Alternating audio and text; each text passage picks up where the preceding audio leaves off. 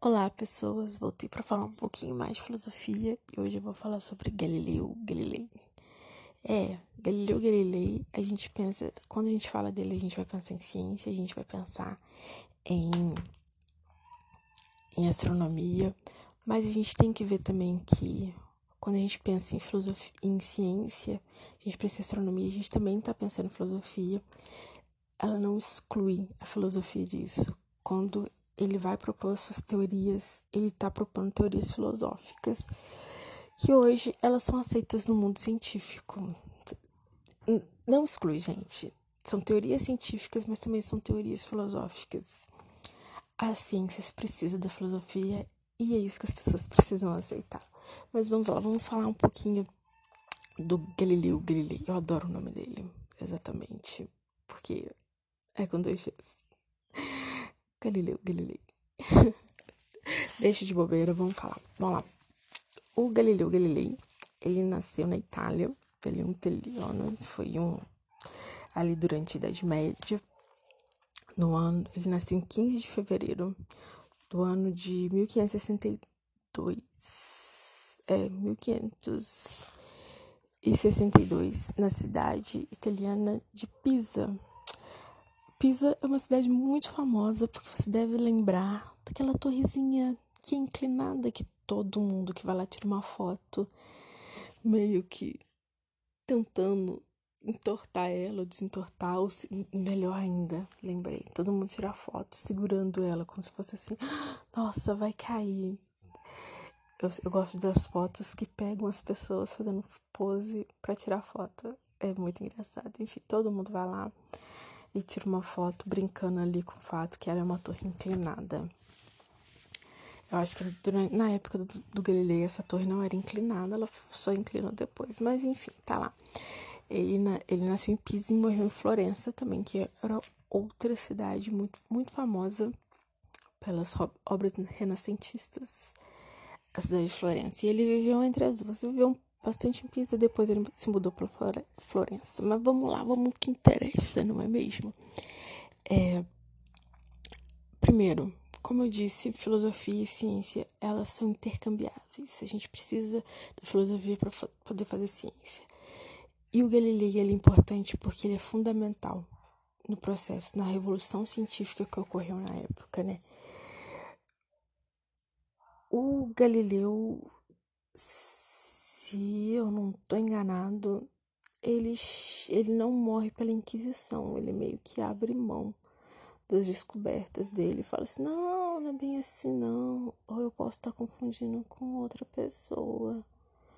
Mas enfim, era um era bem difícil ali a época para se fazer ciência, porque a ciência ela não poderia ir contra a Igreja Católica.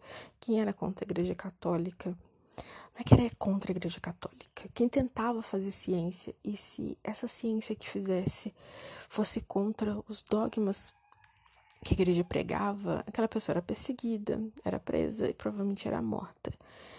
E se eu não me engano, o Galileu, ele não chega a ser morto pela Inquisição. Por que, que eu não pesquiso essas coisas, gente? Eu só fico no que eu acho. Porque eu tenho.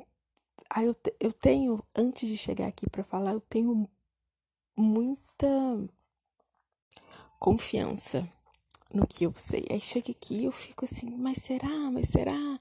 Aí eu nunca dou uma informação certa. E eu nem sei porque eu chego a citar essa informação, já que eu não consigo dar. Mas vamos lá. Esqueça por, da, da Inquisição no momento.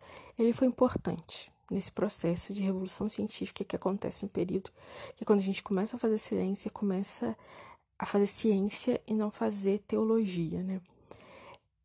Vamos, ele é bem extensa. Primeiro, o Galileu ele vai desenvolver os primeiros estudos sistemáticos do movimento uniforme acelerado.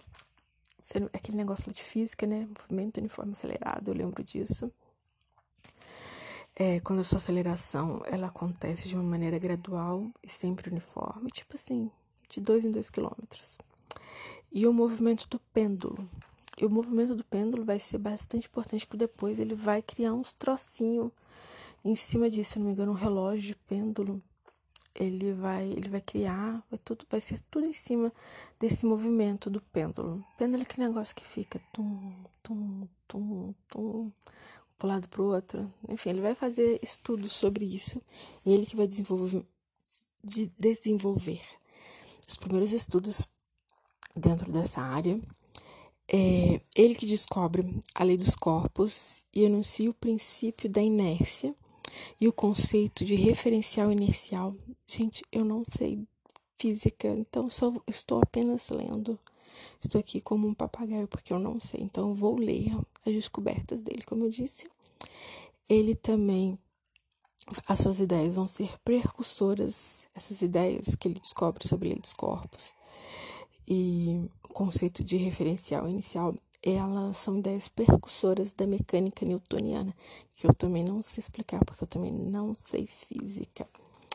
Ele melhorou o telescópio Aí, por ele ter melhorado o telescópio, ele vai descobrir as manchas solares. É, o sol não usa protetor. Tá, eu vou arrumar uma sono, sonoplastia, porque esse era o momento de ter uma bateria no fundo, ou uma risada tosca, porque é uma piada bem de tio. Mas continuando, né? Ele vai descobrir as manchas solares graças a essa melhoria do telescópio.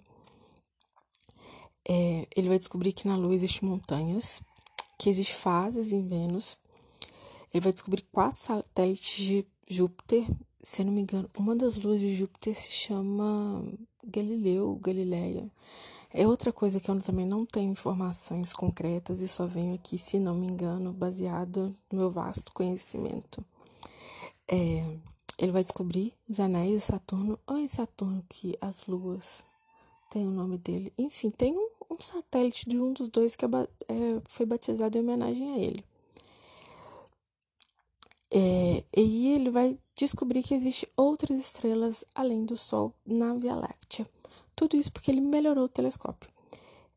É, e o bacana é que, tipo assim, aí entra novamente filosofia, que essas descobertas dele no campo da astronomia, elas vão ser essenciais para confirmar a teoria do heliocentrismo. Vale lembrar que durante a Idade Média as pessoas acreditavam que a Terra era o centro do universo e que o Sol e os outros planetas giravam ao redor dela.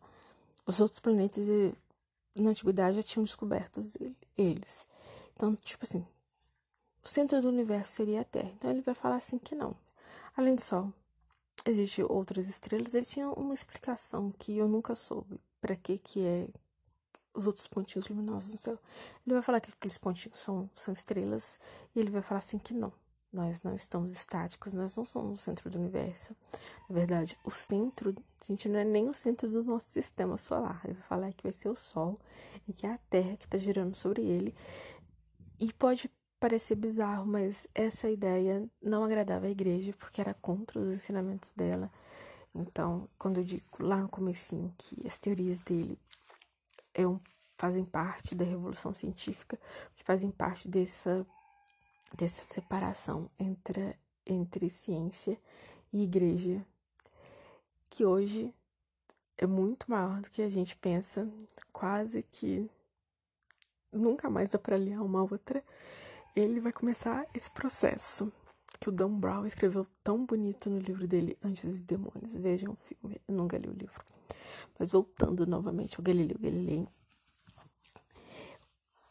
ele vai dizer, ele começa com isso, então tudo que ele descobriu vai ser vital para a defesa da teoria heliocêntrica. E tudo isso que ele descobriu também vai ser essencial para a gente ter um novo método científico. O método científico, a partir do Galileu, ele passa a ser um método empírico. O que é empirismo? Empirismo são sentidos. A gente precisa precisa provar. Tudo que você está falando, você precisa provar, você precisa demonstrar. É... O Galileu, e ele faz essa demonstração, né? Por exemplo, a questão da do corpo, do vácuo, né? Que ele, ele joga uma pena e uma bola da Torre de Pisa para demonstrar que o ar ele possui resistência. Então, quanto maior, é, se dois corpos são jogados no vácuo, eles vão cair juntos, mas com ar sempre vai ter a resistência do ar que vai fazer a bola mais pesada a primeiro. Então, ele, como ele está sempre demonstrando as descobertas dele, ele vai propor um novo método científico. É a principal contribuição dele, tanto filosoficamente falando. Esse método científico é uma nova. A gente vai sair do modo abstrato que existia antes e passa a ter um, um, método científico, um método empírico. E por causa dessa principal contribuição dele, que a gente hoje tem a ciência, ele é considerado o pai da ciência moderna. A nossa ciência é baseada nisso, a nossa ciência precisa de comprovação. E o Galileu é o primeiro que faz ciência demonstrando, ele cria as teorias dele, demonstrando o que que aplicando empiricamente, aplicando, provando ali por A mais B, no V para crer, o que que ele está falando. Então, por causa disso, ele vai ser o primeiro a inaugurar esse novo método de fazer ciência e é considerado por ciência moderna. Então, ele é bem importante, gente. Ele não é uma pessoa que a gente pode simplesmente deixar para lá. É necessário. Se a gente quer entender o mundo hoje, a gente precisa entender quem e saber quem foi Galileu Galilei. Eu fico por aqui e até a próxima.